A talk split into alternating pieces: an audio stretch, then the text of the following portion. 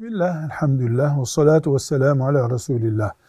Mekke'de, Kabe'de tavaf eden Müslüman, tavafına Hacerü'l-Esved'in bulunduğu köşeden başlar.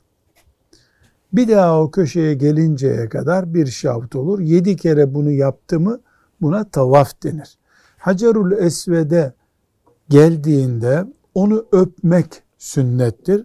Öpme imkanı olmayan Hacerü'l-Esved'in köşesine geldiğinde namazda ellerini kaldırıp tekbir aldığı gibi Hacerü'l-Esved'i bu şekilde selamlar. Bu da onun yerine geçer. Ama tavafın şartlarından, olmazsa olmazlarından biri değildir bu, sünnetlerindendir. Velhamdülillahi Rabbil Alemin.